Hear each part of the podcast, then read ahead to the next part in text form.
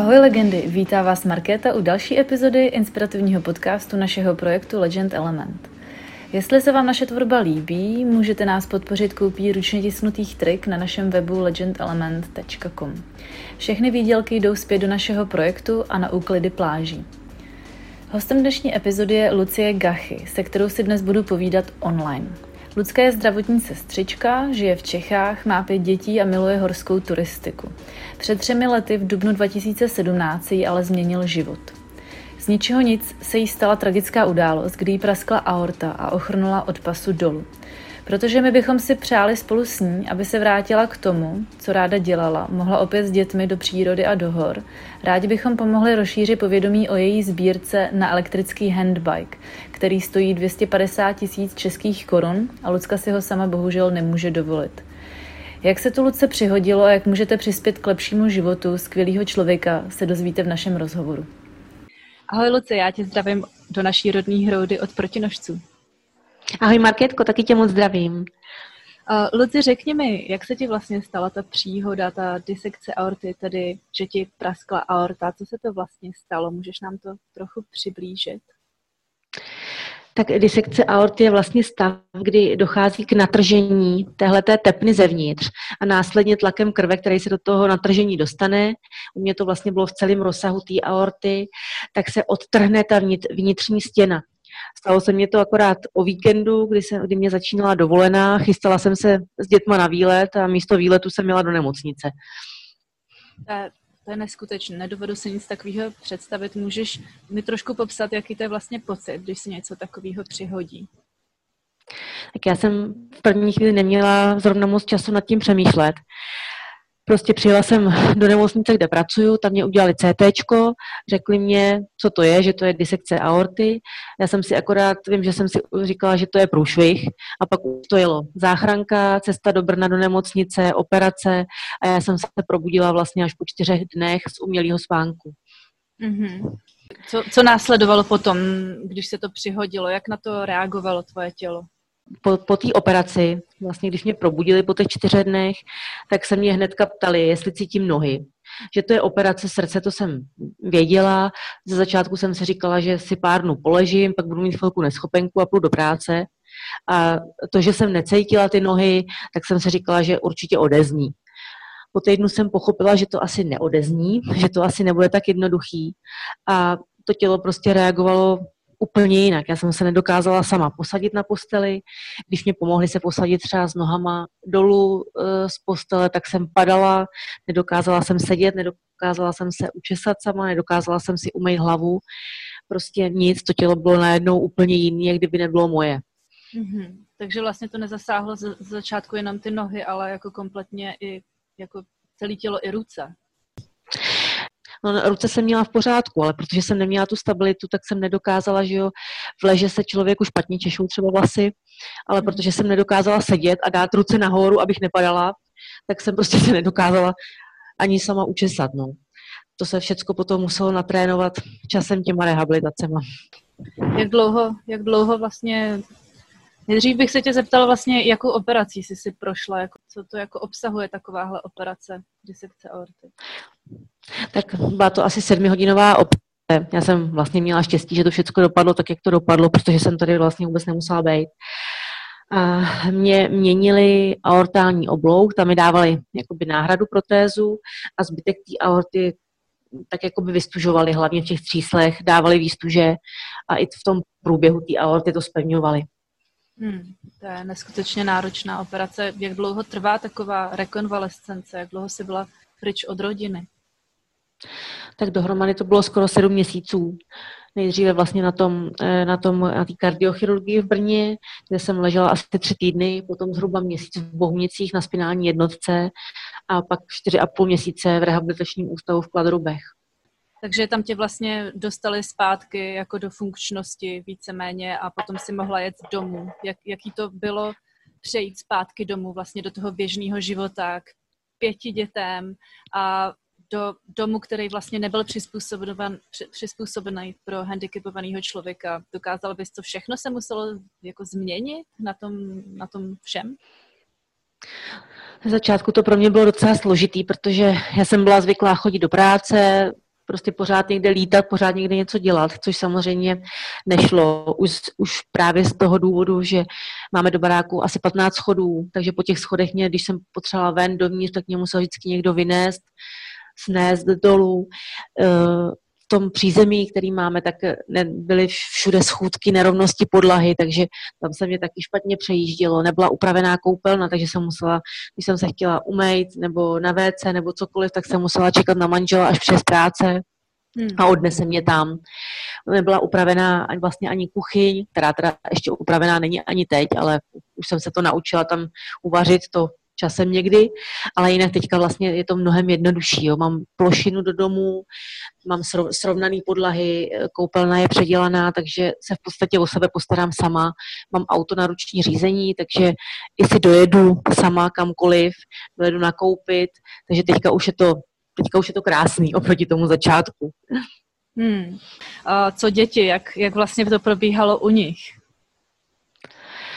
Oni naštěstí, už byly ty první čtyři byly větší, akorát ten poslední byl ještě hodně malý. Když se mě dostalo, tomu bylo něco málo přes dva roky. Ale ty čtyři už byly větší, takže dokázali spoustu věcí zvládnout. Zvládli to fakt krásně, když jsem nebyla doma. Samozřejmě, když jsem se vrátila, tak to pro ně bylo jiný, bylo to pro ně náročný, protože byli zvyklí na mámu, která spoustu věcí zastane, že jo, a teď to úplně tak nešlo. Hmm. Ale máme báječní kamarády a i manžel s dětma to zvládli fakt jako skvěle. Já mám v podstatě štěstí, že mám kolem sebe spoustu jako strašně fajn a hodných lidí.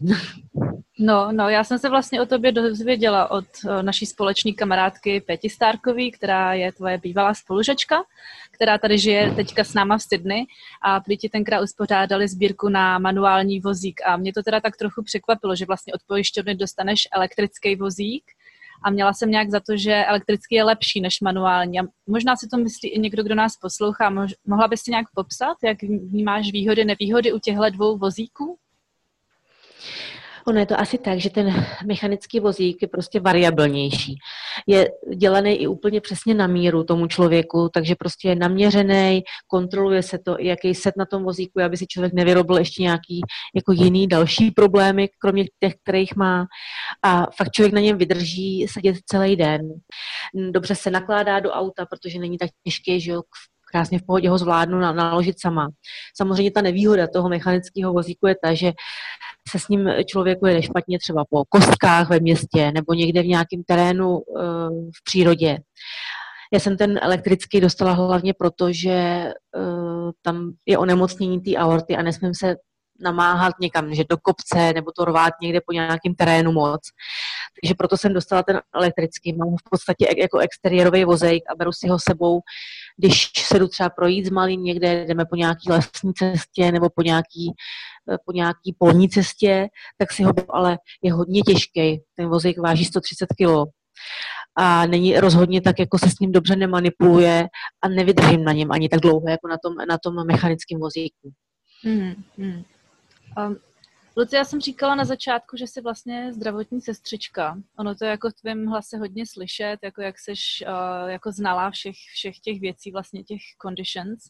Uh, vrátila se do práce zpátky, vlastně ty jsi dělala na Áru, že jo? Vrátila se zpátky do nemocnice dělat? Tak Áro, to je taková moje srdcová záležitost. Já jsem to měla moc, hrozně moc ráda, tu práci v té akutní medicíně. Uh, oni jsou tam na mě v práci strašně moc hodný, takže mě vymysleli práci, takže jsem se tam vrátila, akorát dělat jim jakousi dokumentační sestru. Je pravda, že mě to úplně jako neuspokojuje, protože to není taková ta pomoc těm lidem, která mě fakt jako bavila. Někdy je mi hodně smutno, když tam odsaď jedu, protože jsem pořád na tom áru, vidím to tam, vidím tam ty příjmy a dala bych fakt, nevím co za to, aby se mohla vrátit k tomu lůžku. Je to úplně něco jiného, fakt hodně mi to chybí. Ale jsem zase na druhou stranu ráda, že můžu být s těma lidma, s kterými jsem pracovala dřív, což je moc hezký, ale je pravda, že ta práce, tohle je něco úplně jiného. Hmm. Já tady tu tvoji jako záležitost prostě srdečně hrozně vnímám, protože vlastně tady v Austrálii taky dělám uh, sestřičku zubní a hrozně mám ráda klinickou práci a tu práci s uh, lidma a vím, že to je prostě hrozný rozdíl od té administrativní. A Luci, jsi strašně moc aktivní a takže ty vlastně chodíš do práce, vlastně máš těch pět dětí, manžela a taky si taky chodíš do Paraplete, do centrum Paraple, který má spoustu úžasných programů pro lidi s handicapem. Můžeš mi říct svoji zkušenost s nima a změnit třeba i to, jak jsi se dostala do Stardance, do taneční soutěže, který všichni z české televize znají? No, Paraplet to je prostě naprosto úžasné místo. Jako ty lidi, kteří tady pracují, tak fakt si myslím, že to nemají jenom jako práci, že oni jsou prostě skvělí. Jo, ať s nimi jedu kamkoliv, na jakýkoliv pobyt, tak nic není problém. Člověk se sem vrací, když se jede znova úplně jako do rodiny, protože fakt tady je krásná atmosféra. A třeba na těch sportovních pobytech, tak i když se o nás třeba celý týden starají každý den od rána do večera, tak jsou pořád v dobrý náladě, pořád usměvaví, prostě fakt báječný.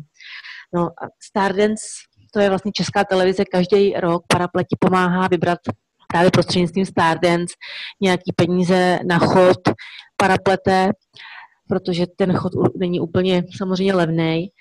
A uh, Stardance vlastně mě oslovil David Lukéš, ředitel paraplete, jestli bych do toho šla, jestli bych byla ochotná se účastnit Stardance. Já jsem teda trošku váhala, když mě to lákalo, ale nejsem moc odvážný člověk, moc si nevěřím, tak jsem měla strach, že to všechno pokazím, ale teďka jsem fakt ráda, že jsem do toho šla, protože to byla krásná zkušenost. Všichni byli báječní, kolem paraplete všichni soutěžící byli skvělí.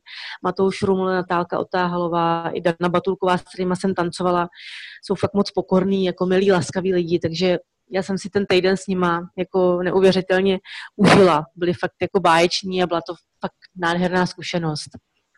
Mm-hmm. Luci, musím říct, že ty jsi fakt jako velký bojovník a tohle se vším si vyrovnat, to je jako neskutečný zvrat v životě a Věřím, že současná sbírka, která se vybírá na tvůj handbike, je pro tebe hodně významná, protože vím, že miluješ přírodu a ráda by se tam vrátila.